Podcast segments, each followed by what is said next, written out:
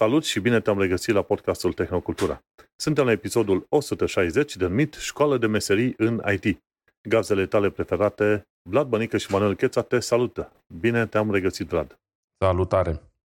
Salutare! Uite, subiectele principale de astăzi sunt printarea acasă și am și eu ceva de zis de chestia asta, Apple Vision Pro, școală de meserii în IT și mergem pe lună. Nu uita, pe toate platformele unde asculti podcastul nostru, să dai un like, un share și un review și mulțumim foarte fain oamenilor care ne-au dat stele. Dacă m-am uitat uh, bine pe Apple Podcast, avem numai 5 stele.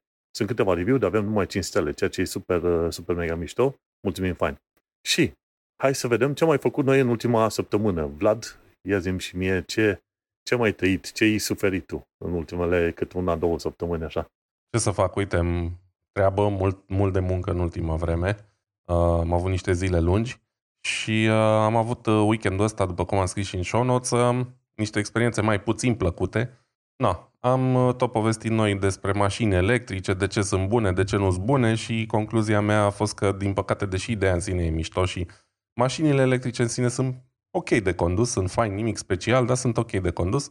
Um, există în continuare probleme mari cu infrastructura de încărcare. S-a tot vorbit despre asta, mulți jurnaliști auto, am mai menționat și eu din, uh, din experiență, doar că weekendul ăsta a fost unul îndeoseb de, de greu pentru mine, fiindcă am avut de la muncă uh, din nou uh, mașina electrică, un BMW i4, pe care am luat-o vineri cu vreo 80% baterie și e important de menționat că vineri și ieri și sâmbătă au fost așa vreo minus 9 grade noaptea pe aici și ziua minus 2, minus 3, ceva de genul.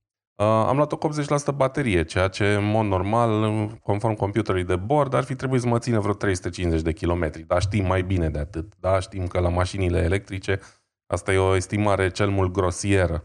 Numai că nu m-a putut pregăti nimic pentru realitate, mă, A fost uh, foarte nasol. Pe lângă faptul că, evident, bateria s-a dus mult mai repede decât uh, era de anticipat, pentru că iarnă ger trebuie încălzită și bateria ca să funcționeze optim, asta consumă energie, Trebuie încălzit și habitatul ca să funcționeze și șoferul optim, că nu e ok să tremur la volan. Cui trebuie, nu? cui trebuie șoferul? Lasă acolo. Da, și ideea e că atât de eficiente cât sunt uh, mașinile electrice în materie de uh, înaintare, da, de, de mișcare, um, pe atât de multă energie consumă pentru, pentru încălzirea asta, știi? Și cumva, evident, și o mașină cu ardere internă uh, se încălzește, are nevoie de încălzire, dar aia cumva vine natural din procesul de ardere internă și nu se consumă combustibil extra ca să încălzești mașina. În schimb, mașina electrică consumă energie extra. Ok, nicio problemă, am zis eu. N-am multe drumuri lungi de făcut, am avut un drum de, de făcut de vreo 70 de kilometri, a trebuit să merg până undeva, dus întors 140. Păi din aia 350 de kilometri, după 140 de kilometri m-am trezit că mai am vreo 150 de kilometri de, de range. Iar nu prea dădea matematica, s-a dus foarte repede bateria. N-am exagerat cu viteza, am mers uh, regulamentar. Nici o problemă, las că încarc mâine. Deci vreau să spun că sâmbătă am trecut pe la vreo 11 sau 12 stații de încărcare și n-am reușit să încarc nicăieri. Și asta m-a dus din nou cu gândul la ce se tot uh, vorbește în mediul online și uh, la cât de mare e problema asta cu infrastructura de încărcare. Și mă enervează cu atât mai mult cu cât sunt o grămadă de influencer din ăștia, inclusiv prin România, nu, nu dăm nume, care bat uh, mare monedă, vai, viitorul e electric, mașină electrică. Eu, eu n-am niciun fel de probleme, că eu îmi țin mașina în garaj și o încarc peste noapte acasă. Da, dar nu toți suntem în situația asta. Și evident că eu să zicem că sunt un privilegiat, că eu am ocazia să testez mașini astea electrice fără să dau bani pe ele, dar realizez făcând asta că cineva care locuiește la bloc sau undeva unde n-ai propria infrastructură de încărcare, uh, poate avea mari probleme, mai ales în zile din astea friguroase. Am fost la vreo 3 sau 4 stații de încărcare, vezi, doamne, rapide. Toate erau autovorder, deci nu funcționau, pur și simplu nu funcționau.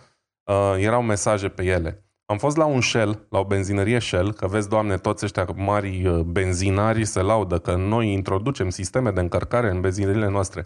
Aveau tot așa, trei stații de încărcare, una lângă alta, toate trei stinse.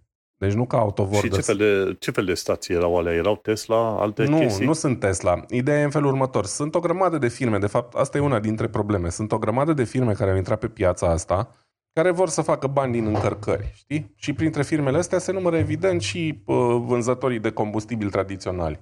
În cazul ăsta, benzinăriile Shell, da? lanț britanic de altfel. Toate cele trei puncte de încărcare de mare viteză nu mergeau, erau stinse complet, deci nu că erau out-of-order. Am intrat în benzinărie și i-am întrebat, bă, ăstea ce cu ele? Că sunt stricate. Zic, mi-am dat seama că sunt, că sunt stricate, dar zic să repare că sunt efectiv oprite. Au ridicat din numeri băieții. N-a știut nimeni să-mi zică, n-a știut nimeni să răspundă. Știi? Um, am găsit vreo două sau trei puncte din astea pe curent alternativ care sunt o idee mai puternice decât încărcatul la priză, ceea ce înseamnă că dacă te grăbești și ai nevoie să încarci în jumătate de oră, hai, cu indulgență o oră, e degeaba, adică câteva procente care nu o să-ți ajungă absolut deloc uh, ca să-ți continui călătoria, știi? Asta e ideea de ce am căutat uh, încărcătoare din astea rapide. Mașina asta, teoretic, e, e capabilă de încărcare maximă la 200 de kWh. Da, asta e viteza de încărcare maximă. Um, am reușit să găsesc într-un final un supercharger din ăsta, un fel de supercharger, da? Supercharger e brandul Tesla. Dar teoretic, o stație de încărcare care teoretic ar trebui să încarce cu 300 de kWh, deci mai mult decât uh, poate mașina mea. Îmi dădea 25, adică de 10 ori mai puțin. Am stat 20 de minute, timp în care s-au încărcat vreo 2 sau 3% și ca să ajung înapoi acasă am consumat 4%. Cam asta a fost o weekendul meu. Deci am fost dintr-o stație de încărcare în alta, 90% n-au mers, aia care a mers mi-a dat 10% din potențial, ceea ce evident era inutil, și până la urmă am ajuns să mă duc sâmbătă și să parchez mașina fain frumos la muncă și să-mi iau mașina mea înapoi, pentru că mai aveam de mers într-un loc și pur și simplu nu mi-ar fi ajuns. N-aș fi, n-aș fi ajuns la destinație.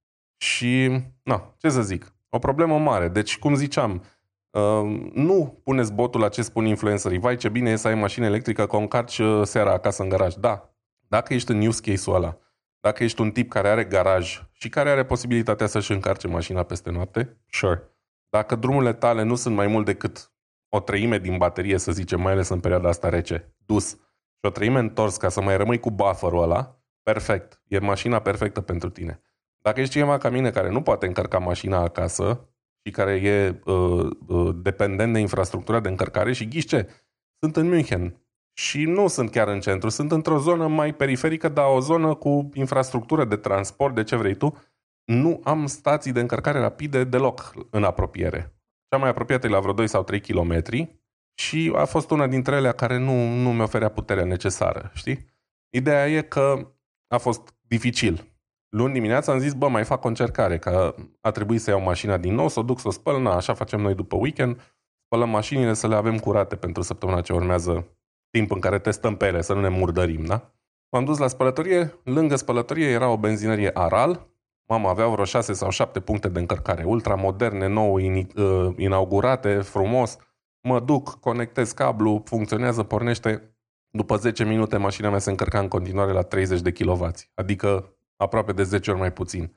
Și asta, cel mai probabil, din cauza temperaturilor foarte scăzute, ceva nu, nu acceptă. Ori mașina mea, dar mă îndoiesc, cel mai probabil chargerul. Da? Uh, cel mai probabil chargerul pe frigul ăla nu e în stare să livreze o putere mai mare, ceea ce pentru mine, evident nu sunt expert, dar e contraintuitiv, pentru că pentru a da putere mare, un charger automat produce multă căldură și m-aș aștepta ca pe frigul ăla să meargă cu atât mai bine, da? Să fie practic o răcire pasivă oferită de condițiile de mediu și să nu fie o problemă asta. Am lăsat-o 10 minute că am zis, bă, poate trebuie mașina să primenească bateria înainte, știi, să o încălzească un pic. Nu, nici vorbă. Bateria mea era la o temperatură ok pentru că mersesem deja cu mașina.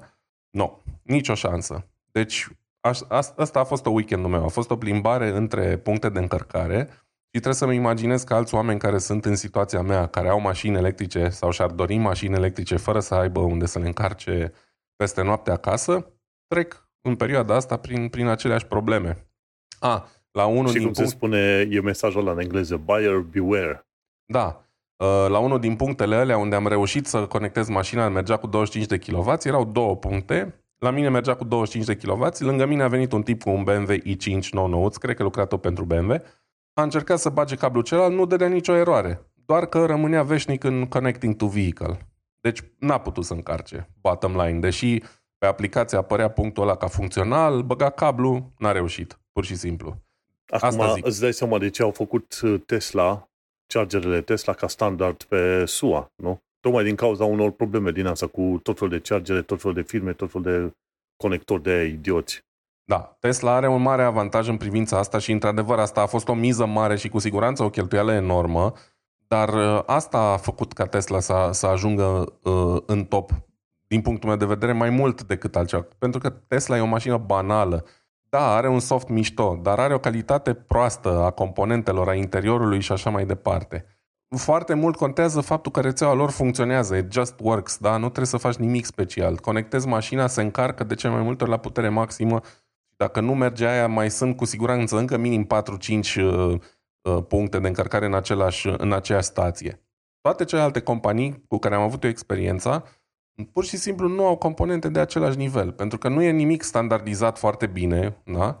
Și atunci sunt tot felul de probleme. Bașca, ce bănuiesc eu, multe dintre chargerele astea sunt low cost, luate de prin China, cu componente nu de cea mai bună calitate, și sunt sensibile la, la fluctuații de temperatură și la geruri și așa mai departe, știi? Și, again, și eu am un vehicul electric, am mai povestit despre scuterul meu, sunt foarte mulțumit de el, dar acum iarna stă suprelată, că evident e prea frică să mergi pe, pe el, știi?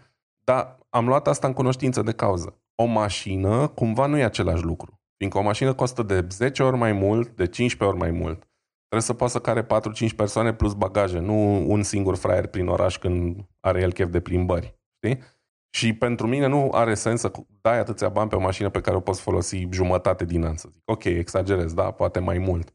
Dar um, lăsând la o parte că nu o poți folosi, frustrarea aia cauzată de ok, mă duc la următorul charger și ajungi și vezi că nici ăla nu merge și pe aplicație nu scrie nimic și mai mergi la unul și ăsta într-un final merge, dar te încarcă mult prea lent și nu poți să stai două ore cât ți-ar lua să umpli bateria și așa mai departe, e foarte frustrant, știi? Îmi doresc și eu, ca să pun lucrurile în perspectivă, nu-mi doresc un viitor al mașinilor electrice. Îmi doresc un viitor al unor automobile care sunt cel mai bun compromis între a salva mediu da? și confort și așa, că de asta avem mașini. Dacă mașina nu îți oferă confortul de care ai nevoie, confort însemnând ușurința la alimentare, pe lângă da, cum se simte la drum, nu are rost. Mai bine merg cu bicicleta sau cu transportul în comun, știi? economisesc foarte și mulți tot bani. tehnologii sunt. Da, sunt și te, te duc de la A la Z, de la A la B și probabil pe mult mai puțin bani. Știi? Um, îmi doresc să se, să se remedieze chestia asta. Dacă mașina electrică e viitorul, e clar că nu e în forma actuală. Știi? Um, din păcate se și vede asta. Au scăzut vânzările la mașini electrice drastic în, ultima, în ultimul trimestru al anului trecut. A început să apară prin toată presa informația asta. E o informație pe care nemții o speculează de mult. Ăștia de la Volkswagen au mai tot oprit linii de producție, că nu e cerere, scad prețuri și așa mai departe, știi? Din păcate, asta e pentru că unul din mari contributori e problema infrastructurii. Um, sau, sau nu numai Vezi, e mediul economic de, destul de fragil în perioada asta și cu teama unei recesiuni și cu inflația destul de mare în anumite locuri, înțelegi? Și aia e cam sperie, pentru că să, să ții mașini, cel puțin în SUA, că urmăresc piața de SUA, la mașini, tu ai nevoie să îți iei cam un împrumut de la bancă și împrumutul de bancă, dacă e mai scump din cauza, din cauza dobânzii de referință de la Banca Centrală, te cam, te cam sperie și, și ăla e un motiv pentru care oamenii sunt, sunt puțin speriați de cumpărarea de mașini electrice acum. Da, este, dar aia e o chestie care afectează toată piața de mașini, nu doar cele electrice. Dar când cele electrice scad într-o pondere mai mare decât uh, totalul pieței, atunci e clar că e o problemă cu tipul ăla de autovehicule în special. Din nou, eu nu-mi doresc să eșueze, eu doar îmi doresc să uh, merg, să se ajungă într-un loc mult mai bun decât e acum. Fiindcă infrastructura de încărcare e mult deficitară și în ritmul ăsta nu o să se ajungă la un viitor electric garantat, pentru că oamenii își cumpără mașină, o exploatează 2-3 ani că o iau un leasing, da? nici nu e bine să iei o mașină cu banii jos, mai ales nouă, pentru că e gaură în buget din start. Și după aia își dau seama, bă, a fost o greșeală și o vând înapoi. Și nu doar uh, clienții privați trec prin asta, ci și marile companii și o să discutăm despre asta un pic mai încolo în podcast. Um, Oricum, gândește-te că, că și la, la, la chestia asta cu mașini, UE trebuie să aibă grijă repede să rezolve problema cu infrastructura. De ce? Pentru că chinezii construiesc, uh, au o firmă aia numită BYD și sunt susținuți de economia chineză și de guvernul chinez în spate. Ori se mișcă lumea vestică să creeze mașini suficient de bune electrice, ori dacă nu, să cumpere chinezării. Asta e o altă discuție clară pe care poate fi avută, o discuție foarte lungă și e adevărată. Eu personal n-aș cumpăra chinezării cu, doar pentru că sunt mai ieftine. E un compromis pe care nu l-aș face din multe motive de etică personală, da? Fiecare face ce, ce vrea, asta ar fi alegerea mea. Dar dacă ar face chinezii o mașină care să fie necompromisă, adică nu e mai ieftină, dar mult mai proastă sau mai știu eu ce, da, atunci aș cumpăra, dar nu cu orice preț, știi? Adică dacă aș ști că guvernul chinez mă ascultă ce vorbesc în mașină, bașca mă mai și filmează, nu știu ce, bă, poate fac și europenii asta, dar parcă aș prefera să păstrez datele în Europa, știi ce zic? Și din păcate știu asta că lucrând în industrie de atâția ani, știu că chinezii supraveghează automobilele, da? Nu cred că e deloc un secret, dar cu asta se uh, întâmplă cu uh, colaborarea producătorilor care instalează din fabrică modulele respective. Știi? Pentru că e condiție ca ei să poată vinde mașinile în, în China. Da, în rest, uh, scuze, am făcut o, o pauză. Uh, în rest, ce, ce să mai zic, mi-am cumpărat un Steam Deck. Uh, n-am vorbit despre el până acum. Uh, e vorba de consola asta portabilă de la, de la cei de la Valve. Am cumpărat-o așa on a whim, cum se zice, da, spontan. Uh, de pe OLX, când eram în România, am găsit un deal foarte bun, a fost 1300 de lei. Uh, modelul inițial avea un hard de 64 de giga pe care tipul de la care l-am cumpărat l-a upgradat la 512. Deci un deal foarte bun per total, având în vedere că un Steam Deck de 512 giga costă cam dublu și era nefolosit, efectiv nefolosit. Um, și vreau așa să vorbesc foarte pe scurt despre el. E o consolă foarte mișto, e o idee mișto, o consolă portabilă bazată pe Linux cu mare sprijin din partea uh, Valve și din partea comunității. În principiu poți juca cam toată, e greșit să spun, mare parte din librăria Steam, pentru că sunt uh, încă destule jocuri care nu sunt compatibile, nu este un powerhouse, nu e cea mai puternică chestie, adică multe din jocurile AAA, cele mai noi, nu funcționează grozav sau cel puțin dacă mărești un pic setele grafice, nu o să mai meargă prea bine. Dar pentru banii ăștia pe care i-am dat pe el și pentru câte jocuri poți juca on the go, care până acum nu le puteai juca on the go, e senzație. Basically e un computer portabil cu 16 GB de RAM, un uh, procesor Zen 2 de la AMD cu o placă grafică integrată, whatever, ceva custom pentru Valve. E practic un laptop, la, atât la propriu cât și la figurat, pentru că, printre altele, pe lângă modul ăla de interfață de consolă, da, cum, ceva similar cum e la Xbox sau la PlayStation, ai și un mod desktop, în care intri într-o interfață de desktop KDE, de Linux, unde ai browsere și ai aplicații și ai, poți să faci cam tot ce poți face pe, un, pe o instalare Linux cu interfață grafică, știi? Adică poți să faci browsing pe el, poți să instalezi Telegram sau WhatsApp, poți să vezi clipuri pe YouTube până la 4K fără probleme, să instalezi VLC player și să te uiți la filme și ce mai vrei tu. Deci e foarte mișto. Foarte mișto și e, cum să zic, probabil mai puternic decât un laptop similar de, de aceiași bani, știi? Știi cum uh, e gândindu-te la faptul că toate dispozitivele acum sunt efectiv computere cu alte funcționalități, te poți aștepta să facă toate, toate nebunile totale. Da, dar dacă uh, Valve era ca Nintendo, care a blocat Switch-ul din toate punctele de vedere cât, și fac chestia asta în general cu toate consolele, le blochează cât se poate de mult, ca să nu poată fi hăcuite, să nu poți face nimic altceva cu ele. Deși lumea e inventivă și se cam uh, rezolvă chestiile astea, ar fi putut și Valve să facă la fel, dar din, păca- din fericire Valve merge fix pe latura opusă și oferă un sistem deschis în care toată lumea poate să contribuie, să adauge aplicații, să adauge ce vor ei. Și ce îmi place mie, în mod deosebit să fac pe, pe Steam Deck, este să joc uh, jocuri vechi, pentru că există o suită întreagă de emulatoare și consola e suficient de puternică încât să ruleze fără probleme până la jocuri de PlayStation 2 și chiar PlayStation 3, doar că emulatorul de PlayStation 3 nu e foarte uh, bine optimizat momentan. PlayStation 3 era notoriu pentru cât de greu era de uh, creat un joc pentru ea, fiindcă avea un procesor foarte uh, da, greu de, de programat. Dar uite că oamenii au, au reușit să creeze deja uh, emulatoare pentru asta. Din nou, PlayStation 2, PlayStation 1 nici nu se pune problema. Sega Dreamcast, Bașca și Nintendo Switch, care e practic o consolă de generație actuală, clar mai slabă per, uh, ca putere decât Steam Deck-ul, dar emularea e cu, da, cu două tăișuri întotdeauna. Ideea e că practic ai acces la milioane de jocuri, deci nici nu-ți poți dori mai mult. Și știu că există și alte computere portabile probabil mai puternice, cum e ROG Ally, dar ăla e cu Windows și Windows nu e o experiență prea grozavă nici pe desktop, cu atât mai puțin pe un handheld, pe când Steam Deck-ul are și partea de suport software da? pentru o consolă portabilă, ca să fie cât mai bine, cât mai bine optimizat și mai ușor de folosit. Și asta e foarte mișto.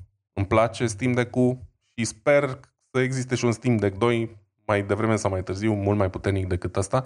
Um, l-am avut cu mine on the go, pot să joc Dota, acum sunt iarăși într-o fază în care joc mult Dota cu, cu niște amici și efectiv pot să joc Dota cu el în camera de hotel, îmi trebuie doar un mouse și eventual o tastatură de aia cu 5 taste, ca să am 5 scurtături și poți să te joci ce vrei tu, on the go. Foarte mișto. Cam atât că am vorbit foarte mult și nu mai am aer.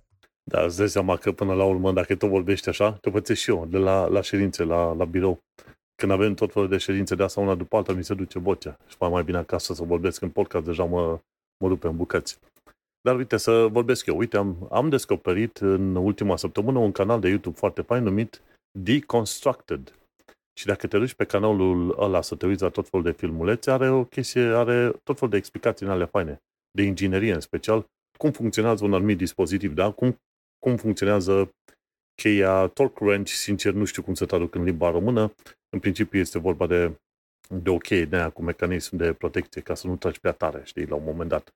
Sau cum funcționează detectoarele de presiune sau cum funcționează, să zicem, ăla hidraulic tot fel de chestii. Și îți arată cu, cu grafică 3D și pe fiecare bucățică să înțelegi cum funcționează toate lucrurile alea. Și e super, super tare paza asta. Și chiar mă disează, ca să zicem așa, pentru că sunt pasionat să învăț și să înțeleg, de exemplu, cum, cum funcționează lucrurile, de ce sunt făcute în așa fel și de ce au o, o mică bulină. Sau, de exemplu, la Torque Wrench, la filmulețul ăsta, spune că trebuie să folosească mai multe biluțe metalice în tot felul de locuri. De ce avea nevoie de bile metalice în asemenea dispozitive? Uite de aia, ca să te ajute să fixezi sau să blochezi în, uh, un element în loc. Și de aia, foarte tare canalul ăsta de Constructor de pe YouTube. Ce am mai urmărit de curând, am văzut pe Twitter site-ul Need for Speed Hot Pursuit 2 în 2004. Când am jucat pentru prima oară Hot Pursuit în perioada respectivă, joc piratat, îți dai seama, nu ce aveam noi pe atunci pe la vremea aia. Acum am jocul Hot Pursuit varianta de uh, remake și remastered. Deci e, e nu știu cât, a câtea variante pe ideea de Hot Pursuit. Și pas sau joc în timp ce ascult podcasturi. Ce am mai văzut în ultima săptămână, la fel cum era Google în 1997 și cum au evoluat logo-urile de la Google de-a lungul timpului. Super, uh, super tare. Să-ți dai seama că tu ai fost acolo și ai văzut acele logo-uri cum s-au transformat de-a lungul uh, timpului. Ce m-a distrat foarte tare, ultima chestie de în ultima săptămână, ci că cum au evoluat, uh, uh, să zicem, logo-ul de la, de la Instagram. Era să, am, am pus Pinterest, cred că am pus numele, da, Pinterest, pardon, e Instagram. Și a pornit de la, în 2010, de la o imagine a unui Polaroid camera de făcut poze și a ajuns până în momentul de față să fie o chestie stilizată cu un pătrățel și cu rotund și cu punct. Și acum, întrebarea mare este de ce logo-urile evoluează în felul ăsta? Prima oară sunt foarte descriptive și după aia sunt doar așa uh, simbolice, ca să zic uh, așa. Cred că mai discutam noi de, despre chestia asta la un moment dat aici în podcast, nu? Dar uh-huh. e o explicație destul de, de simplă, ca să zicem așa. În principiu, când apare un produs nou și o firmă nouă, vrea ca logo-ul să fie recunoscut și atunci logo-ul va avea mai multe detalii, să fie cât de cât mai aproape de ideea de, de firma respectivă sau de business-ul ăla, să-ți dai seama de brand în sine. După ce brandul ajunge să fie unul stabilit și toată lumea știe despre ce se vorbește acolo, atunci brandul va avea doar câteva linii stilizate și vei înțelege, ok, e vorba de Instagram, nu mai e nevoie de toate detaliile alea, un, un pătrat rotunjit la colțuri cu un cerc, gata, oh, ăla e Instagram, gata, deci nu trebuie prea multe detalii pe acolo. Asta până că deja te-ai învățat și firma aia a ajuns o, o firmă mare. Și așa îți dai seama care e diferența între o firmă care mai la început și una mai la, mai la maturitate, ca să zic așa. Tocmai uitându-te la, la logo-uri interesantă figură. Și cam atâta prin ultima săptămână. Nu lucruri foarte mari, în continuare tot ce fac gaming fac de pe, uh, să zicem, uh, de pe procesorul ăsta Intel. Are placă grafică integrată, am discutat în episodul trecut. Nu fac uh, foarte mari lucruri, mi-am pus placa video pe eBay, vedem dacă reușesc să o vând și cu ce preț, pentru că vreau să mă mut pe AMD și o să descoper în curând cam ce m-ar interesa pe mine să iau de, pe, de la AMD. Acum mă duc uh, cât mai mult pe raster performance, nu sunt așa de super mega interesat de ray tracing, deși chestiile mai noi, plăcile video mai noi de la AMD au și ceva ray tracing, dar ți-am zis, nu mai, deocamdată mă calmez cu treaba asta cu ray tracing-ul lor. Și hai să intru la partea de știri atunci, pentru că nu am așa de multe subiecte pe partea mea. De exemplu, de la Bleeping Computer am aflat că browserul Brave nu mai e așa de brave. Și, în principiu, discuția cu cei de la Bleeping Computer este legată de faptul că Brave avea o opțiune numită strict de a îndepărta, de a seta, să zicem, fingerprinting protection, protejarea la, la construirea unor amprente ale utilizatorilor. Sunt, uh, sunt o serie de tehnologii care merg puțin dincolo de, de cookies folosite de către website-uri ca să îți pună o amprentă ție ca utilizator. Și Brave avea varianta de strict. Și atunci ce s-a, întâmplat? Ce s-a întâmplat? Uh, s-au întâmplat două chestiuni. Dar fiindcă varianta aia de strict nu este folosită decât de cât puțin oameni, 0,5% sau ce, ce ziceau ei, ce se plângeau ei pe acolo. De chiar foarte puțin oameni, 5% sau ceva de genul ăsta, dar 0,5% din utilizatorii Brave. Una la mână și a doua, ci că folosim varianta respectivă strica anumite website-uri. Și atunci ce s-au gândit? Mă, pentru că puțin oameni folosesc asta și pentru că folosind asta, versiunea asta strictă, se strică anumite website-uri, hai să o scoatem, că ce așa, ne ia timp de development și ce vrei tu. Și motivul pentru care eu am zis că Brave nu mai este Brave e că eu bănuiesc aici și aici intru în gossip, deci doar în, în bancul asta, dar ce, ce în creierul meu vreau să și scot afară.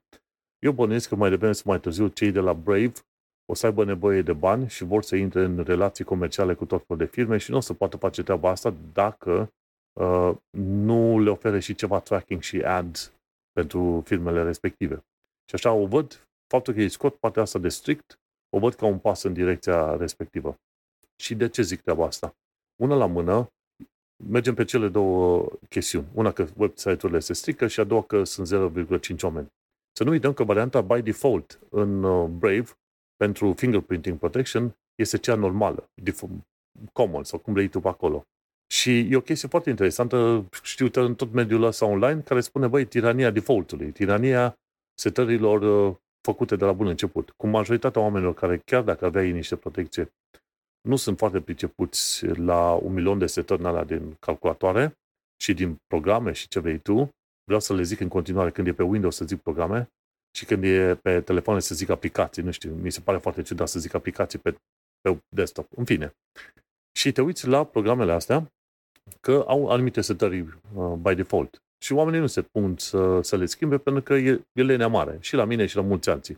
Și atunci nu te poți plânge că doar 0,5% din utilizatori au varianta asta uh, setată strict, pentru că tu, tot ceea ce, ce trebuie să faci ca să ai mai mulți oameni care folosesc variante, este să schimbi default-ul. Să fie strict by default și varianta comună obișnuită la fingerprinting să fie lăsată des, neselectată. Și atunci o să vezi că probabil o să fie 99% din oameni care folosesc strict. Și atunci îți dai seama cum, ar fi, cum, cum s-ar fi pus problema, ok?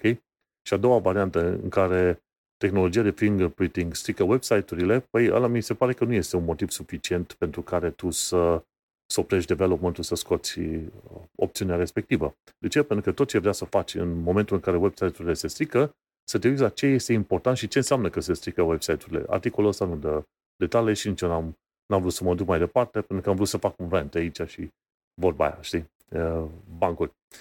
Ce, ce mă interesează pe mine când mă duc la un website? Să mă uit la stilul de website. Dacă e de poze, vreau să văd poze, dacă e text, vreau text, dacă e film, vreau film. Acum trebuie să rezolv problema originală. Ok, dacă nu poți să vezi filme pe site-uri de filme cu tehnologia fingerprinting, să te gândești cum rezolvi problema original, originală pentru site-urile respective. Nu să scoți opțiunea, nu? Pentru că, de exemplu, dacă pe un site nu te poți băga să citești pentru că oprește ceva legat de reclame, atunci tot ceea ce poți face ca browser este să iei partea text și să randezi pe, pe ecranul omului varianta text și atât. Deci chiar dacă site-ul în mod normal e picat și tu nu poți să interacționezi, nu poți să faci nimic, nu nimic. Extragi textul de acolo, pentru că tu ca browser ai puterea să faci treaba asta și foarte bine afișezi omului textul pentru că aia este important. Și faci printr-un program intern de, de testare, alfa, beta, ce vrei tu pe acolo. Deci, din punctul meu de vedere, mi se pare nițel o, o nesimțire că au scos treaba asta. Și să, să, fiu, să, să fiu pe, pe direct, așa, nu folosesc Brave, nu folosesc alte chestii astea deocamdată, pentru că chiar nu mă interesează să merg atât de în detaliu. Dar uh, scuza prezentată de ei mi se pare de dreptul puerilă când ai o minimă cunoștință de internet și de development. Mi se pare de adeptul cu el și de-aia vreau să zic că să atrag atenția că e, e nițel nesimțit ce fac ăștia și ăștia probabil vor să ajungă la niște aranjamente comerciale mai devreme sau mai târziu. Părerea mea. Da, e ciudat cumva browserele de genul Brave care apar fix uh, pentru că există o nișă pe piață pentru oameni care sunt uh, nu obsedați, dar care își doresc mai multă siguranță, mai multă securitate, uh, un browser mai curat, o experiență mai pură, da, fără tracking prea mult și așa mai departe. Um, apar browsere de genul Brave pentru oamenii ăștia și după aia o să feclesc mai devreme sau mai târziu toți, pentru că își dau seama, bă, stai așa că noi am putea face bani, dar cum am putea face bani? Probabil vin tot felul de oameni la ei cu tot felul de dealuri și încet, încet îi, îi conving să, să facă modificările care cumva contravin cu ideea inițială a browserului. Um, din păcate, sunt extrem de puține opțiuni acolo de browsere care să fie security oriented cu adevărat.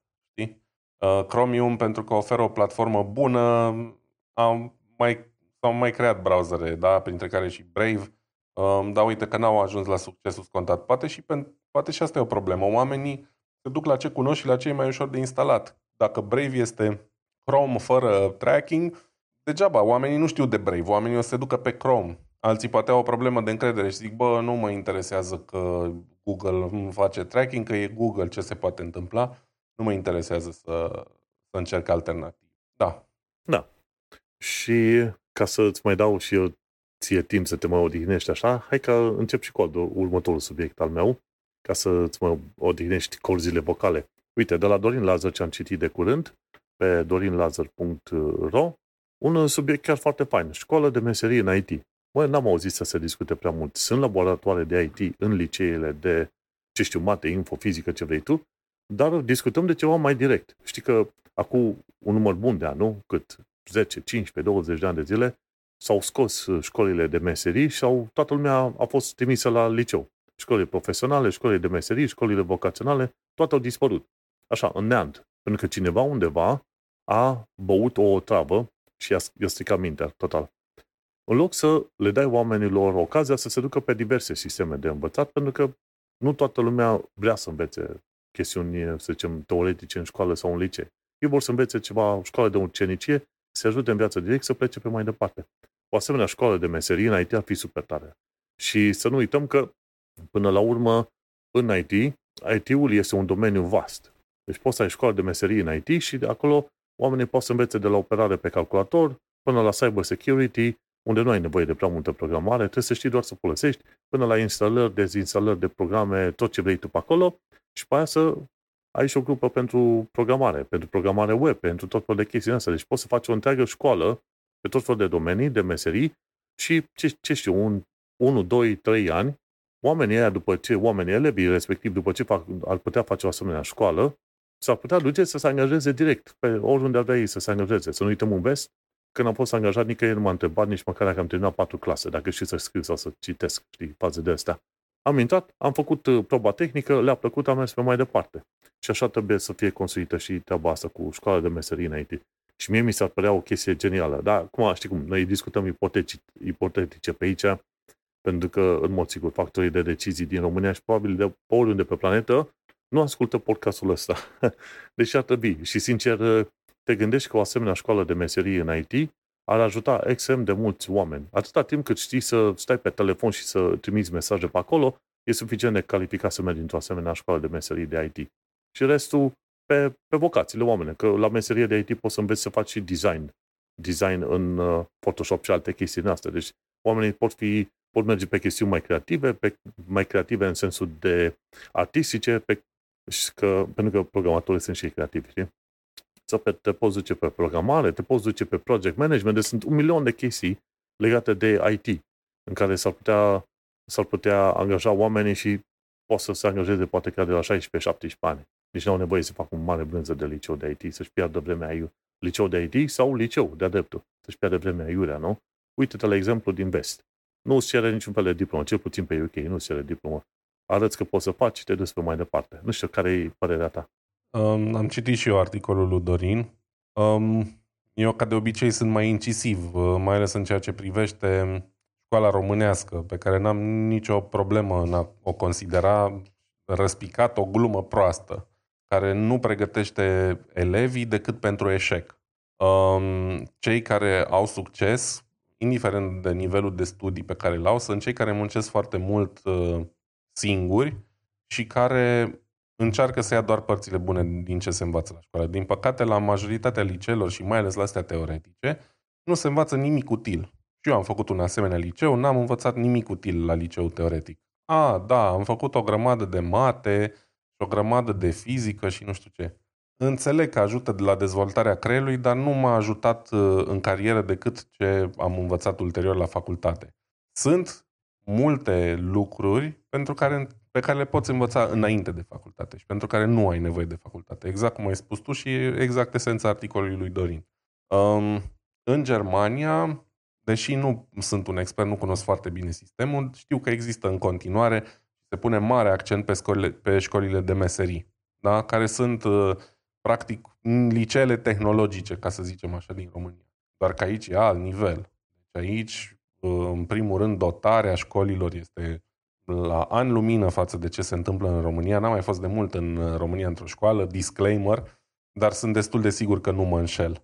Um, liceele uh, tehnologice în Brașov, unde erau multe, aproape au dispărut. S-au făcut o felul de comasări, uh, s-au unit mai multe licee, nu știu ce, și au devenit încet, încet toate licee teoretice. Ca și cum nu ar mai fi nevoie de meserie, ar fi nevoie doar de teori, teoreticieni și intelectuali și așa mai departe. Um, evident că e o oportunitate ratată, pentru că mulți dintre copiii ăștia învață de unii singuri. Învață de la editare video, la editare audio, la programare, la Photoshop și așa mai departe, de unii singuri acasă, pentru că nimeni nu e dispus să învețe chestia asta la școală. Mă îndoiesc că sunt prea multe licee în țara asta, da? chiar și dintre cele care sunt de informatică, și am pus ghilimele așa cu degetele, în care se învață chestii de genul ăsta. Eu, teoretic, am avut un profil mate info în, în liceu. N-am învățat absolut nimic pe latura de informatică la liceu. Tot ce am învățat, am învățat de unul singur acasă. Și iarăși, cum a zis și Dorin foarte bine acolo, să ieși cu o diplomă după 12 clase sau chiar și după 10 clase.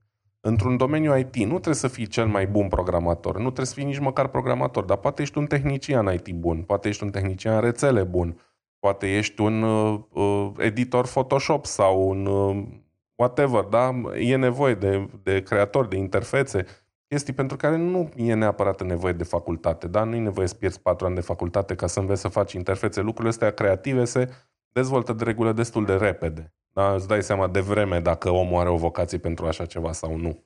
Că de aia încep liceele de arte din clasa a 4 a 5 da? Clar, ar fi nevoie de așa ceva, uh, mai ales în România, unde ne lăudăm, asta, pe mine asta mă frustrează. Noi ne lăudăm cu cei mai mari itiși din lume și din... Bă, și avem, dar oamenii ăia, cred că majoritatea au învățat singuri, nu prin școli. Sau, hă, au, sau hăcuiesc băncile din vest și le fură banii. Da, e foarte bine și asta, nicio problemă. Sunt niște Robin Hood modern. Ideea e că ca să faci chestia asta ai nevoie de niște skill-uri fantastice, da? Nu poate oricine să o facă. Dar aici vorbim iarăși de next level. Dar la un nivel inferior, IT nu înseamnă greșit. Sună urât să zic un nivel inferior. Da, ăsta e adevărul. La un nivel de studii inferior, IT nu înseamnă numai programator cu 5 ani de facultate. IT înseamnă multe ramuri și multe chestii pe care le poți învăța la un curs de 6 luni, Manu. Și atunci de ce să nu le înveți din liceu și să ieși învățat de stat, să nu dai banii pe temirce și... diplome, da? Și la 18 ani să fii capabil să-ți câștigi pâinea fără să cheltui bani ca să înveți o meserie. Perfect valabil, că uite, când am venit aici, mă uitam pe, pe Facebook sau pe tot felul de grupuri, ca să ai uh, web developer, o diplomă de web developer, trebuia să plătesc la cursul de alea Microsoft 2500 de lire, tot fel de plăsiri de alea. Deci am învățat, am învățat totul singur. Un ban am dat nicăieri, efectiv un ban. Și am pornit de la instalare de jocuri și la uh, folosirea de crack-uri în jocuri până la programare web și pe backend, acum și merg și pe frontend și așa mai departe. De unul singur.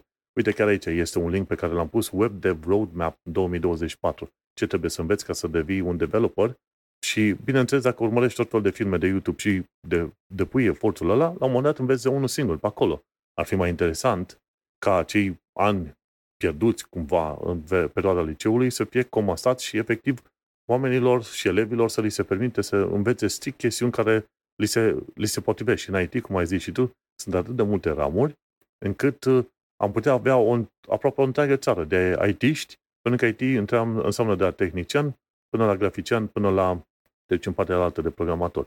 Și oamenii ar fi mult mai în stare să fie de dreptul productiv după probabil 1 sau 2 ani de zile de școală, nu mai pierzi 12 ani de școală, da?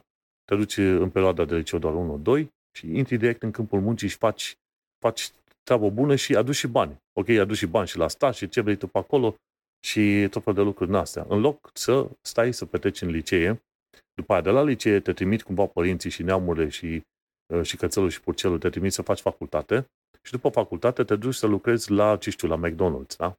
E multă glumă din asta, dar aici e o problemă foarte mare de societate. E ușor de, de râs de unul care a făcut facultate, dar nu-și găsește job.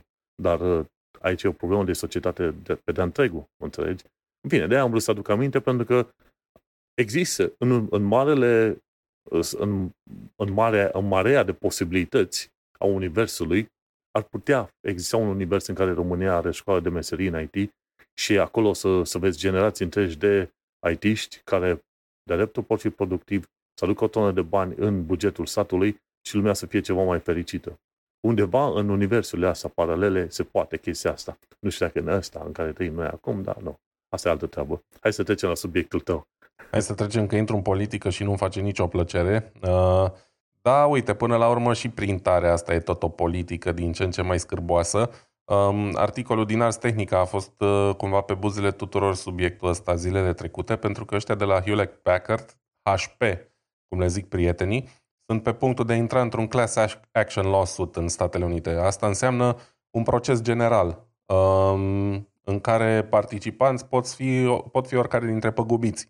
Pentru că uh, cei de la HP, și probabil că nu sunt siguri, singurii, dar ăștia sunt cei mai, uh, să zicem, uh, au fost cei mai prinși cu chestia asta, au început să, de ceva timp deja, să facă tot felul de uh, mișmașuri pentru ca clienții lor de imprimante să folosească doar cartușe cu cerneală HP. Um, până, au ajuns până în punctul în care în ultima vreme efectiv îți blocau imprimanta, o făceau nefuncțională dacă instalai cartușe de la producător third party, da? cartușe neoriginale, cum, cum s-ar zice. Um, de, sunt probabil de vreo 10 ani, cel puțin, de când um, producătorii de imprimante încearcă să găsească tot felul de, de modalități de a ne obliga să folosim doar cerneala lor. Până în punctul în care s-a ajuns aici, în care HP riscă să pierdă foarte mulți bani cu, cu procesul ăsta. Um, cred că am mai povestit la podcast uh, și aventurile mele cu imprimantele și cu cartușele. Uh, practic, majoritatea imprimantelor, uh, cel puțin astea mai de buget, au niște cartușe în care sunt integrate uh, capetele de scriere și automat, de fiecare dată când schimb cartușul, schimb și capul de scriere. Iarăși, o modalitate nu necesară pentru ei, dar de a te face să, să mergi tot timpul pe cartușele originale, care sunt cel puțin duble ca preț decât uh, ce oferă um, acești furnizori secundari. Da? Um, e atât de amuzant că au încercat să invoce motivul ăsta, cum că cartușele de cerneală pot fi folosite de hacker pentru a-ți uh, hackui computerul și au venit și cu niște dovezi în sensul ăsta. Practic au, făcut, au oferit o recompensă către hacker din ăștia white hat, care pot uh, să demonstreze că prin intermediul unui cartuș de cerneală contrafăcut, whatever, da, Uh, poți hackui computerul clientului. Și bineînțeles că la un, mai devreme sau mai târziu s-a găsit cineva care să zică, uite, am găsit eu o modalitate. Dar asta e o chestie plătită de ei. Deci ei practic au făcut, au plătit ca să-și demonstreze punctul de vedere. Nu e ceva ce se întâmplă în realitate. Probabil că nimeni n-a fost săcuit prin intermediul cartușului de, de cerneală și o chestie super teoretică și super nișată și aproape inutil Auzi, de demonstrat. Poate, da. Poate oamenii au fost săcuiți din cauza, prin intermediul imprimantelor HP propriu-zise, dar nu prin cartușe. Da, e, ei au încercat să, să, să arate prin chestia asta, domnule, e un punct vulnerabil cartușul și de aia trebuie să le folosiți numai pe astea pe care vi le oferim noi. Nu cumpărați din alea mai ieftine, Doamne ferește. Um... Da, dar vezi că la un moment dat au pus niște restricții, că știi că era o perioadă în care puteai să cumperi cerneală cu seringa și băgai în, în cartuș, forțai în cartuș, pentru că cartușul are un fel de burete, ceva. Și nici atunci nu-ți permiteau să folosești cartușul prin, uh, când făceai refill din ăla forțat. Da, de asta zic, au, au încercat în fel și chip. Pentru că ce-și doresc ei de fapt, nu e să se asigure că tu ești în siguranță. Că dacă cineva vrea să se asigure că tu ești în siguranță și doar atât, îți pune un mesaj pe pachet. fumatul dăunează grav sănătății. Nu se chinuie nimeni, nu se chinuie Philip Morris să interzică țigările, înțelegi? Ei se chinuie să-ți vândă mai multe, dar pun un mesaj acolo. Ai grijă de tine, nu mai fuma așa de mult, că e obligă legea. Ăștia de la HP joacă carte inversă. Nu, noi nu vă lăsăm să folosiți alte cartușe, fiindcă e spre binele vostru. E stupid, e ridicol, da? Nu vor decât să facă mai mulți bani. Și nenea ăsta, care e director la, uh, la HP, am mai zis și în alte rânduri că practic ce își doresc ei sau punctul în care își doresc să se ajungă e să aibă iarăși venit constant uh, pe partea de imprimante până într-acolo încât uh, o să ajungă uh, printarea un serviciu cu abonament. Știi? Adică, basically, încă un capitol în care nu mai ești posesorul a ceea ce cumperi. Totul trebuie să fie un abonament, totul trebuie plătit lunar, săptămânal, anual și așa mai departe. Și, na, ce să zic, um, am avut partea mea de experiențe proaste cu imprimante. La HP am renunțat, din fericire, m-am prins destul de devreme care e treaba. Momentan am încheiat, dar nici cu ăștia nu, nu sunt, da, nu mă pot lăuda, că și ăștia sunt tot pe acolo. În schimb, acum să zicem că de bine de rău încă mai există alternativele astea cu Ink Tank, da?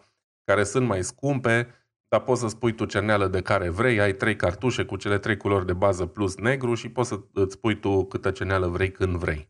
Dar evident, imprimantele astea costă de 3-4 ori mai mult decât o imprimantă inkjet Știi, tradițională. Da, da, știi cum e. Păi am luat de când am un Epson ET 2800 și ceva, când, cum mai e. Și teoretic ar trebui să-mi ajungă cât 3000 de pagini color, 3000 de pagini am negru. Și atunci am dat 200 uh-huh. Mhm. de lire pe el, într-adevăr. De, ar fi, cum ai zis tu, de 3-4 ori mai mult prețul față de, de o imprimantă inkjet, dar uh, gândește-te, cu un inkjet, ink, inkjet jet, pardon, așa, în, uh, în 5 ani de zile a trebuit să cumpăr uh, cartușe din alea de vreo 4 ori, cel puțin. Fiecare set de alea de cartușe era 30 de lire. Am dat 60 de lire pe imprimantă, 4 ori uh, 30 înseamnă încă 120, deci am dat, în 5 ani am dat 200 de lire în total și n-am printat sute de pagini. Cred că am printat în total poate, bine, câteva sute de pagini, dar cred că am printat undeva de 300 și 400 de pagini. Nu foarte multe. Iar da. cu astea uh, tank, ink tanks, poți să printezi de 10 ori mai mult.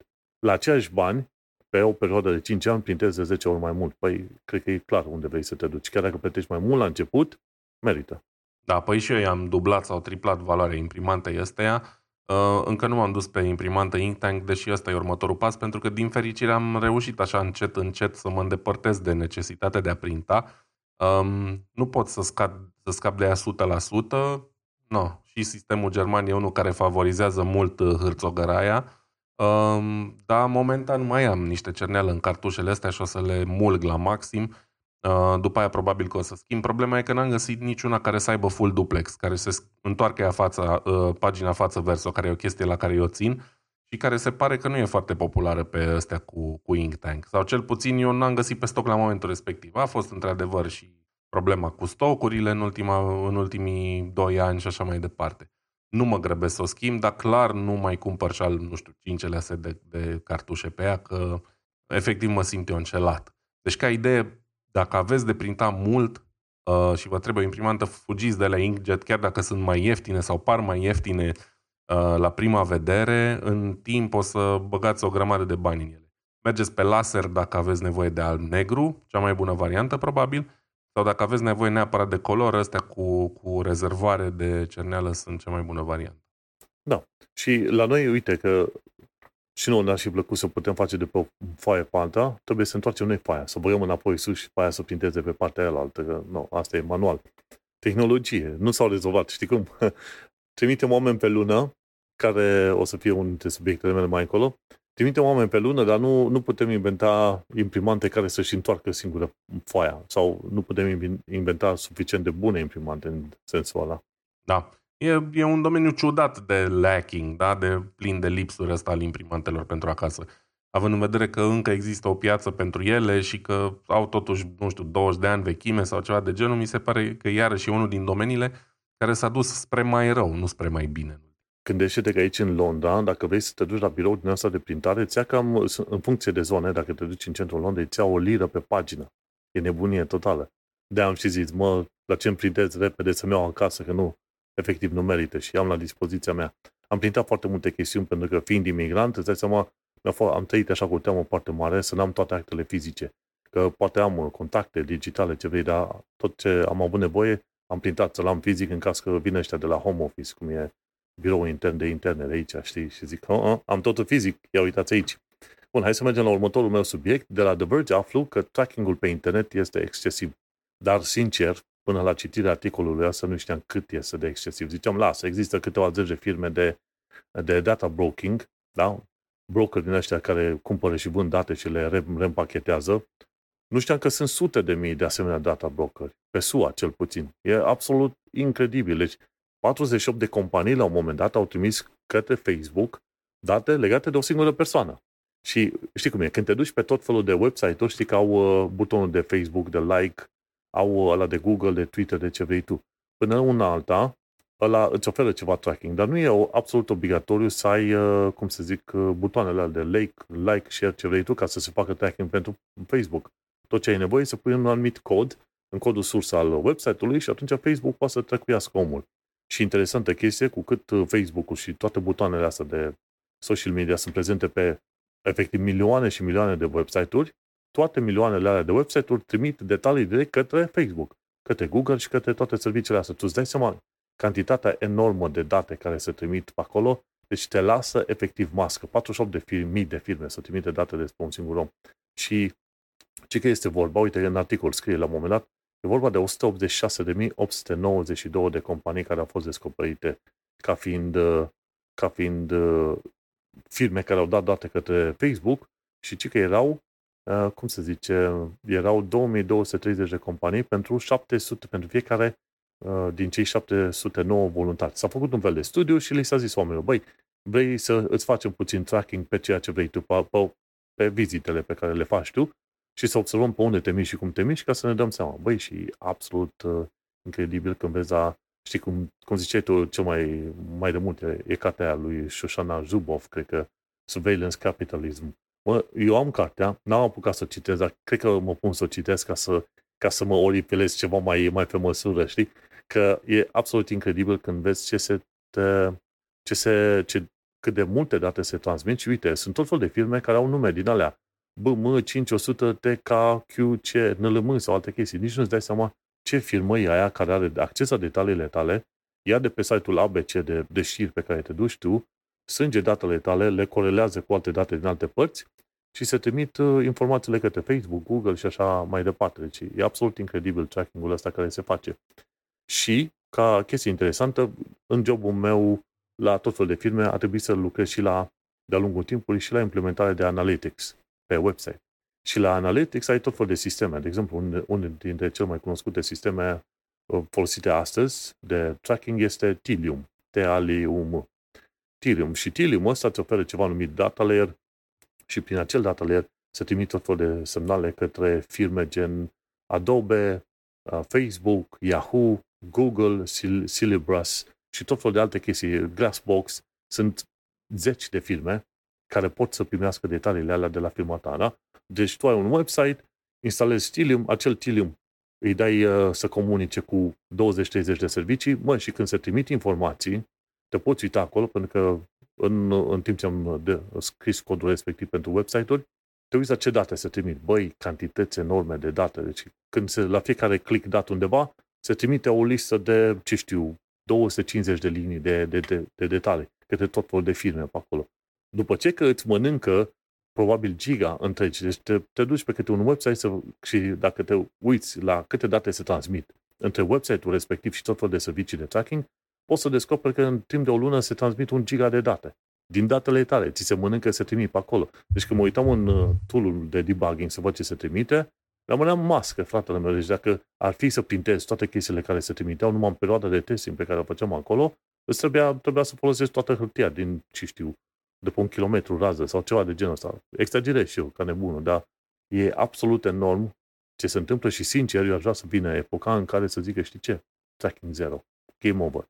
Da, și închidem. Știi, de Nu vom uh, prinde noi vremurile alea, probabil. Ar fi bine, dar e o utopie. Um, de asta încerc și eu să mă protejez cât de bine pot cu paihole ăsta acasă. Uh, e amuzant, nevastă mea care nu e, are inclinații foarte tehnice, um, nu realizează cât de răsfățată e ea de, de felul ei. Când uh, intră acasă pe, pe toate site-urile ei preferate de rețete și ajunge la rețetă instant, o deschide, se uită ce ingrediente trebuie cumpărate, merge la magazin, urmărește rețeta. Când face chestia asta în deplasare sau folosind date celulare sau nu știu ce, nu mai poate, turbează de nervi. ce cu reclamele astea? De unde sunt atâtea? Că nici nu pot să văd rețeta. Că... Zic că, vezi, uite, eu te răsfăț acasă, n-ai parte de așa ceva, pentru că am Pi-hole instalat și ăla elimină extrem, extrem de multe uh, reclame din astea și tracking evident nu înseamnă reclame, dar el nu funcționează doar pentru reclame, ci funcționează în general pe tracking. Există niște liste uriașe de site-uri care fac uh, tracking. Am momentan instalat un, uh, un uh, registru de 242.000 de adrese, de domenii care fac tracking. Da? Deci enorm, dacă stai să te gândești, pentru că și toate companiile astea care se ocupă cu tracking-ul, pentru a uh, își păstra pâinea, să zicem așa, schimbă foarte des domeniile. Și atunci nu e suficient să-ți faci o listă cu 1000 sau cu 10.000 și gata, sănătate, astea sunt. Nu. Google, de exemplu, schimbă, cred că de două ori pe săptămână schimbă uh, domeniile prin care face tracking. Tocmai ca să îngreuneze blocarea lor din, de către adblockere, uh, piehole-uri și așa mai departe. Și odată la câtva timp dau un update la lista asta și se updatează cu noi și noi trackere, uh, cu noi și noi blacklist-uri de trackere, pentru că oarecum așa e normal. Uite, de exemplu, mă uit în pagina de, de Pi-hole și din 52.000 de queries, adică da, de solicitări venite online, au fost blocate 17.000. Asta înseamnă 32% din traficul meu este tracking. Da? Și probabil mai mult de atât, dar atât a fost blocat. Probabil că sunt alte domenii care nu sunt blocate. Știi?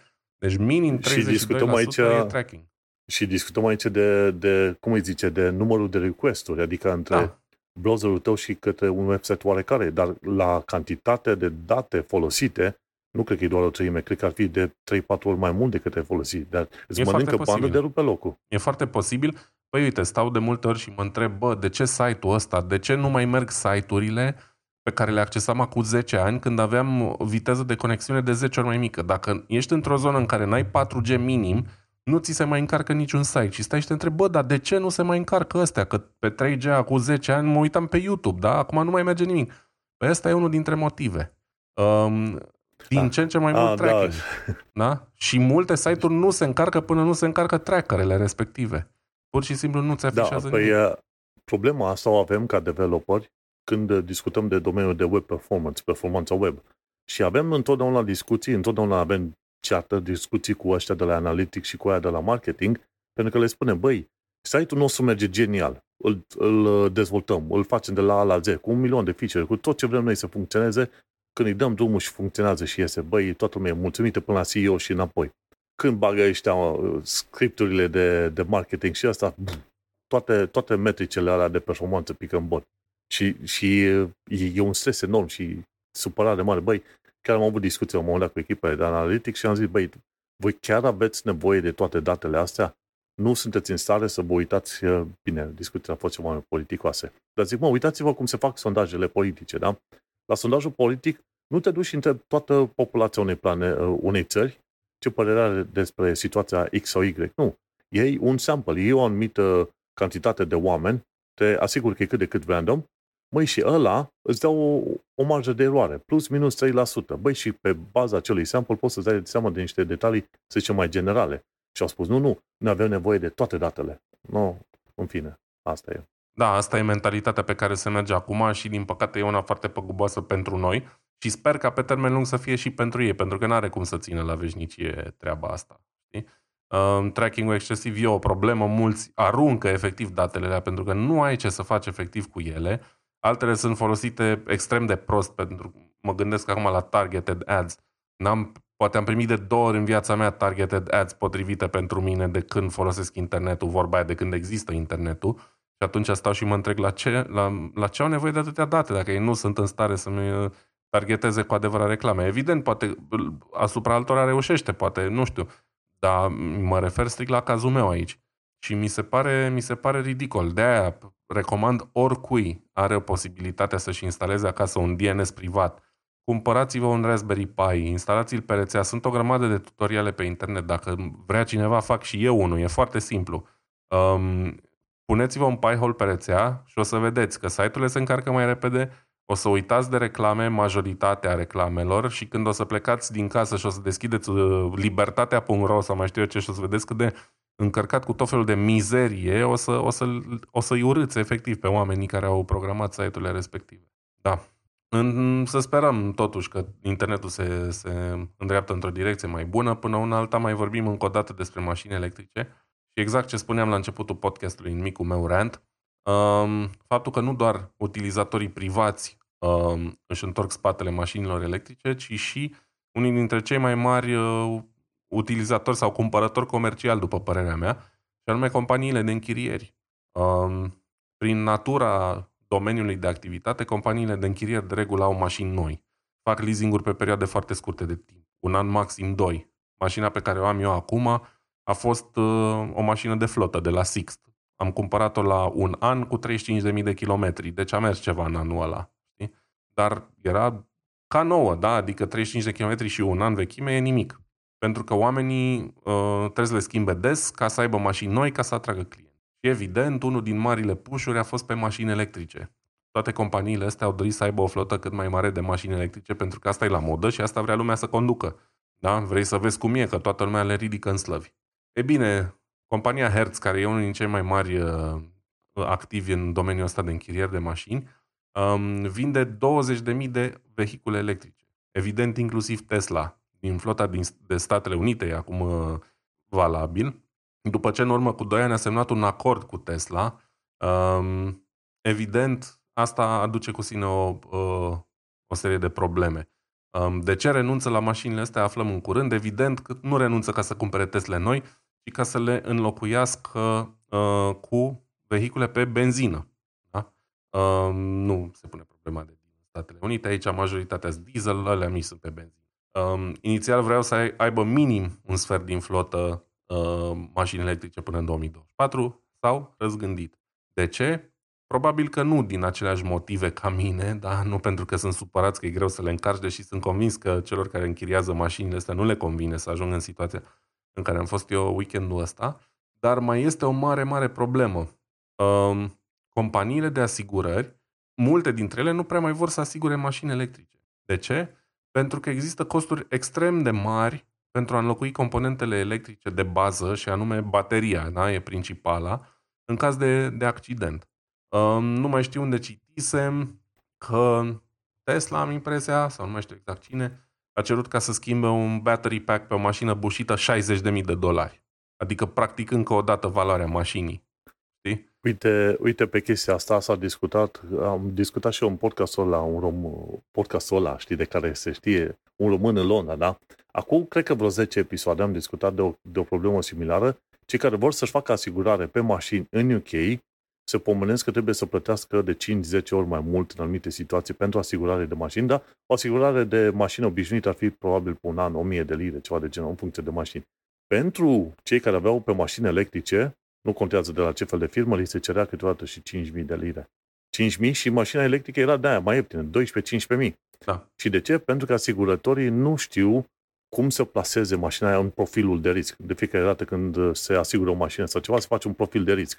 Nu știu unde să pună. Pentru că dacă are accident mașina aia, efectiv trebuie să o cumperi cu totul. Nu, nu îți seama, dacă sunt niște fisuri în uh, battery pack sau e deformat, efectiv trebuie să schimbi, efectiv să iei mașina nouă nouță. Pentru că profilul de risc este foarte, foarte mare. Și de aia ziceau, măi, e fo- una la mână, e foarte greu să primești asigurare și când primești asigurare, foarte scumpă. Da. Și chestia asta s-a discutat acum câteva săptămâni și pe UK și chiar este o problemă, nu știu dacă e în restul lumii sau dacă abia încep tot. să-și dea seama de probleme astea, știi? E da. peste tot. Dacă e într-un loc, se întâmplă peste tot la fel. Um, una din, um, cum să zic eu, dintre sloganurile, dintre lozincile de lobby pentru pro mașini electrice din ultimii ani a fost a, păi și asigurările or să scadă ca preț, pentru că mașinile astea nu se strică. Păi da, dar n-a vorbit nimeni de ce se întâmplă în caz de accident. Um, în caz de accident, cheltuielile sunt foarte mari, mai ales cu bateria. Mai mult decât atât, se pare că conducătorii de mașini electrice sunt mai predispuși la accident. Din mai multe motive. Unul dintre ele e că sunt prea puternice. S-a ajuns ca o, cea mai banală mașină care, dacă ar avea aceeași mașină, da, un, un Golf sau un uh, Volkswagen Turan, care are echivalent, uh, Turan am zis, uh, Tiguan, care are echivalent mai mult sau mai puțin ca mașină electrică Volkswagen ID4. Păi un Tiguan are cel mult 200 de cai. Un ID4 cred că începe de la 300 sau ceva, da? Uh, pentru că așa vând mașinile electrice, oferind motoare foarte performante, fiindcă e foarte simplu să oferi un motor electric cu performanțe mari spre deosebire de unul cu ardere internă. Um, și atunci, putere mare, mulți conducători neexperimentați pe străzi și în Germania, unde lumea laudă șoferii, sunt foarte mulți care n-au ce să caute la volan. Um, putere mare plus șofer proști egal șanse mari de accident. Da? Unu la mână. Doi la mână, toate sistemele astea de asistență, uh, gen autopilot, în care foarte, lume, foarte multă lume își pune mai multă încredere decât ar fi cazul. Și le lasă nesupravegheate și la un moment dat ăla se dezactivează sau face o tâmpenie și ajungi cu el în glisieră. Da? Deci uh, mașinile electrice nu sunt deloc mai sigure, pentru că sunt conduse de aceiași oameni ca și ele neelectrice, doar că sunt mai puternice și au de regulă mai multă tehnologie care nu e întotdeauna 100% infailibilă. Și se ajunge la compromisul ăsta și dacă, uite, am scrie în articolul ăsta inclusiv ăștia de la Sixt, care sunt uh, germani și pe aici sunt cam cei mai mari, uh, are în plan să-și reducă um, uh, flota de mașini electrice. Iarăși, nu sunt semne bune pentru ce uh, propovăduiesc unii. Adică, um, ok, și eu m-aș bucura să avem un viitor mai verde, dar poate nu mașina electrică e soluția. Dacă toate mașinile astea ajung la gunoi după un accident minor pentru că nu sunt reparabile sau pentru că costă cât o mașină nouă să le repari, nu știu dacă viitorul e neapărat verde cu mașina electrică. Pe mine nu mă interesează mașina electrică decât dacă oferă un avantaj față de combustie internă, da? Altfel, pur și simplu nu mă interesează subiectul. Și momentan se pare că argumentele sunt din ce în ce mai puține. Bine, acum gândește-te și la cel, celălalt punct de vedere. De exemplu, dat fiindcă nu prezentau interes mare, să zicem, centralele nucleare acum X ani de zile și că erau periculoase și că erau nu știu cum, că era greu să le faci, nu s-a investit suficient de mult bani și opinia publică a fost anti-centrale nucleare forever and ever. Da? Filmul ăsta cu Godzilla, tocmai pe ideea asta a apărut în Japonia prima oară și pe a fost exportat la America, nu? Nuclear, tot, tot ce nuclear e super nașpa. Și atunci s-au pierdut decade întregi în care se puteau construi reactoare nucleare și efectiv baterii nucleare, cum am uh, discutat uh, episodul trecut de Beta Volt, de exemplu, cu radiație beta. Și chestiile astea care acum încep să se construiască puteau fi acum câteva decenii. Și atunci cu mașinile electrice, din punctul meu de vedere, ceea ce trebuie să se facă nu să se sperie oamenii să nu le folosească, ci să se investească mai, să se vadă care e problema, ci să se investească mai mult pe direcția respectivă ca să faci un, uh, un, up, un update, un upgrade și ce vrei tu pe acolo. Gen baterie electrică la, la mașini, în loc să fie o dită mai bucată enormă, poate o gândești să fie ceva mai modulară și alte chestii. Deci sunt soluții. Ideea e să se și dorească. 100% de acord, eu nu-mi doresc să eșueze, Doamne ferește, doar că, după cum am mai zis la început episodului, nu asta e forma în care văd eu viitorul mașinilor electrice. Trebuie să se mai întâmple ceva. Da? Trebuie să se mai întâmple ceva, trebuie să vină cu idei mai bune producătorii, pentru că momentan ce se întâmplă e doar un joc de aprinselea în care toți producătorii clasici care n-au crezut în mașina electrică încearcă să prindă din urmă Tesla și asta se întâmplă cu mari compromisuri și nu se, nu, nu știu, poate focusul e greșit. Poate ar trebui să se pună accentul în alte părți. Eu doar sunt un pion în industrie, nu sunt nici de cum un expert, dar um, ce să zic, mi se pare că multe lucruri se, se duc încă în direcția greșită. Poate sunt în lucruri chestii la care eu nu, de care eu nu sunt conștient acum. Încă sper să văd cât mai curând pe străzi baterii, uh, mașini cu baterii solid state, care garantează 1000 de km de autonomie, încărcare mai rapidă și oboseală scăzută a bateriei. Și atunci începem să, să mergem pe drumul cel bun. Dar cum am mai zis la început episodului, marea durere a mea și cred că a multora în momentul de față e infrastructura de, de încărcare. Ei, asta pentru că tu locuiești în Germania, că dacă te duci în uh, țări calde, da, unde nu ai temperaturi atât de scăzute și alte chestii de genul ăsta, n-ai, n-ai avea atât de mare stres. Da, dar din dar, păcate uh, nu țările și... calde sunt alea care vând cele mai multe mașini, cu excepția California, Florida, majoritatea țărilor occidentale, da, care sunt principalii consumatori de mașini noi, sunt în zona temperată. Știi? Cam asta da, e treaba. Clar, clar. Hai să mergem mai pe scurt la următoarele subiecte, că deja am depășit imediat limita. De la CNBC aflăm că toată lumea vrea pe lună. E un, e un reportaj de asta video super simpatic și, de fapt, sunt două motive foarte mari pentru care se agită toată lumea să meargă mai repede pe lună unul la mână, pentru că chinezii se duc și dacă se duc chinezii, atunci ei o să vrea să își impună uh, statut de proprietate pe zonele pe care se duc ei și atunci știu că odată ce s-au, s-au uh, dus și au acoperit, să zicem, o zonă de zeci de mii de kilometri pătrați, nu, du-te și bate-te cu chinezii uh, pe lună. Da? Și a doua s-a descoperit apă, bineînțeles în format solid, la polul sud al lunii. Și atunci, odată ce ai apă pe acolo, ai putea să faci și combustibil, să te ajute puțin mai mult în tot felul de procese și ce vrei să construiești pe lună. Și așa că două motive mari și late pentru care oamenii se duc pe lună și când vom avea prima oară primul război în spațiu, o să fie într-adevăr probabil pe lună și o să fie din cauza apei de la Polul Sud pe acolo. Aia vreau să zic pe acolo, ca subiect uh, foarte scurt și poate vrei să zici tu următorul tău subiect, așa. Da, uh, mai am un subiect și cu asta basta. Uh, o să îl fac și eu scurt, pentru că este vorba despre Apple Vision. Uh, încă o chestie în care n-am cea mai mare încredere. Cumva, din păcate, și o, o zic sincer că din păcate se pare că un, unul din punctele principale de atracție care a fost prezentate uh, în momentul în care a fost uh, dezvăluit produsul va fi destul de uh, lacunar. Și mă refer la partea de consumat conținut video. Pentru că se pare că majoritatea sau cei mai mari streameri, de, uh, cei mai mari furnizori de servicii de streaming uh, nu vor avea o aplicație nativă pentru Vision Pro. E vorba de Netflix, Spotify, YouTube, da? deci giganți um, care nu-și doresc să investească din vari motive, probabil legate de concurență, nu-și doresc să investească în aplicații dedicate pentru um, Apple Vision Pro. Și asta chiar e un lucru foarte rău, pentru că probabil Netflix are mult, mult, mult mai mulți abonați decât o să aibă uh, Apple Vision Pro clienți vreodată. Um, YouTube nu mai zic, până și Spotify. Și dacă chestiile astea lipsesc, deja devine un incentiv mult mai mic pentru, uh, pentru cumpărători. Da? Pentru că una din principalele puncte de atracție este, domnule, vei putea consuma conținut multimedia cum n-ai mai consumat niciodată. Imersat complet în chestia aia ca într-un home cinema privat, ai aia pe ochi cu ecranele alea perfecte în cască și poți să te uiți la un film 3D sau nu, cum vrei tu, dar în intimitatea propriei tale căști, da? izolat de cei de afară, mai ales pe avion, whatever. Probabil că va fi în continuare disponibil Netflix prin browser, pentru că, uh, din câte am văzut, Vision Pro o să ofere un browser Safari destul de complet, da? Nu e o versiune um, da, cu compromisuri. O, vei putea probabil să intri uh, pe Netflix în browser, dar asta cu siguranță o să însemne că va avea de suferit experiența. Știi? Um, cumva, cum să zic eu, pe telefon ai aplicație nativă iPhone, deși poți să intri teoretic și din browser. Da? La, e valabil și pentru Netflix.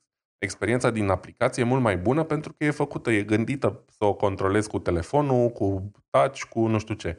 E, prin lipsa ăstor trei giganți în materie de streaming, um, cum să zic, se prevede un viitor sumru pe partea de conținut media, cel puțin, pentru, pentru Apple Vision Pro. Pe partea cealaltă... Eu mă gândesc că e, eu mă gândesc că e chestiune de, de negociere între firmele astea mari și Apple. Probabil, da sau vor să-i vadă eșuând, sau nu s-au înțeles la bani, sau nici nu contează asta. Pe de altă parte, vreau să arăt și reversul medaliei. M-am uitat în ultima perioadă la o listă de uh, seriale oferite de Apple TV. Care Apple TV e concurent cu Netflix, cu HBO Max, care, by the way, în state nu se mai numește HBO Max, se numește doar Max și probabil că va urma și în Europa chestia asta. Um, și așa mai departe. Și vreau să-ți spun, oricum, pentru mine HBO e peste Netflix și a fost întotdeauna în materie de conținut, da? efectiv de seriale, de idei, de scenarii și așa mai departe. Netflix True e... Detective, sezonul 4, nu? N-am apucat să văd. Cred că nici sezonul 3 nu l-am văzut de la True Detective. Urmează. Uh, dar da, True Detective e unul dintre ele și sunt extrem de multe, de la Game of Thrones la ce vrei tu. Netflix e pe latura aia de mult, dar prost. Da? Scot tone de seriale, din păcate puține merită timpul la filme la fel. Apple ăsta, TV, extrem, extrem de multe uh, chestii promițătoare. Deci am citit acolo top 20 cele mai bune producții pe un site, whatever, și era descris plotul, da, era descris un pic scenariul uh, serialelor. Mamă, mi se par geniale. Trebuie să văd uh, cum le pot privi, pentru că cred că aș putea să-mi fac abonament, dar nu prea vreau să fac. Am mai povestit despre chestia asta, nu vreau să am la 10 servicii. Poate la un moment dat o să întreb Netflix-ul și o să instalez Apple TV sau cine știe. Uh, ideea e, multe chestii mult mai promițătoare decât ce oferă Netflix și s-ar putea ca cei care doresc să-și cumpere o cască de genul ăsta pentru conținut multimedia să aibă suficiente motive să, să-l ia doar cu ce oferă Apple TV. Deci, uh, ce vreau să zic e că nu-i dracu așa de negru, dar cu siguranță e o chestie care nu e ideală, care nu ne face reclamă bună în săptămâna lansării, să zicem. Pe de altă parte, din câte am înțeles, uh, toate precomenzile au fost sold out, sau poate chiar și mai multe. Am înțeles că aproape 200 de mii s-au comandat, ceea ce poate nu sună mult, dar pentru o chestie care e atât de, de, de nișată, e suficient. Și cred că e de bun augur pentru ei, de fapt. Cam atât. Hai să nu uităm că, că Apple mi se pare că am trecut Samsung la număr de telefoane vândute pe anul trecut, parcă vedeam o statistică de asta și nu veneam să cred. Și Apple se pare că se mută din segmentul ăla nișat, în care are puține telefoane vândute, dar strânge o, o bună parte din banii din market, ajunge într-o situație în care are multe telefoane vândute și și mai mulți bani. Și așa îți dai seama, gândește-te uh, cultul Apple cât de mare și de puternic este dacă atât de mulți oameni au cumpărat la prețul ăsta exorbitant de mare. Din punctul meu de vedere, se cumpere și mai mulți, pentru că ei efectiv plătesc uh, development-ul pentru alte chestii și probabil ajungem și noi de să cumpărăm Apple, Apple Vision Pro versiunea 7 la 2-300 de lire și o să ne convină. Nu? Mă, dacă, Vedem în viitor. Dacă or ajunge la versiunea 7 și voi avea ce să fac cu ea, da, de ce nu? Până una alta nu putem spune că Apple vinde puține telefoane, că era totuși pe locul 2, nu era pe locul 10 și a venit din urmă. Vinde extrem de multe telefoane. Trebuie să ne gândim că Apple vindea aproape, nu știu cât, 50% din piața de telefoane în condițiile în care 48% din ele Android sunt Samsung și 2% restul sau ceva de genul, da? Um, plus că în Statele Unite, literalmente, nu, aproape că nu găsești pe nimeni care să n-aibă un telefon Apple. În, în SUA au monopol, deci aia e clar. Foarte puțini oameni nu au telefoane Apple. Pe de altă parte, e meritoriu. Dacă îi iubești sau îi urăști, telefoanele lor sunt probabil cele mai bune la ora actuală la uh, raportul servicii oferite calitate-preț. Da? Oferă extrem de uh, update-uri extrem de uh, mult timp. Um, softul e cel mai polișat de departe și it just works, da? Chiar și atunci când mai dă erori, funcționează mult mai bine decât am avut eu vreodată experiențe pe Android. Și oferă toate funcțiile astea de securitate pe care, evident că Google nu prea vrea să le ofere neapărat că ei sunt mai pe tracking, așa, dar încet, încet cam se simt obligat să o facă, da? pentru că altfel pierd uh, cotă de piață. Și la capitolul telefoane mobile, Apple merită un, un mare lob, un mare da, câștig. Bravo lor. Hai să trecem la știri pe scurt. Și am luat aici știri micuțe, gen Smarter Everyday a prins chibitul cu un glonț și ei au făcut un experiment în care cu o pușcă treceau cu, gl- cu glontele, glon, glontele respectiv chiar, chiar razant la chibrit și aprindeau chibritul așa, știi? O metodă mai interesantă prin care să aprinzi un chibrit. Deci e posibil. Ții chibrit în mână și cu un pistol în cealaltă mână poți să-ți aprinzi chibritul.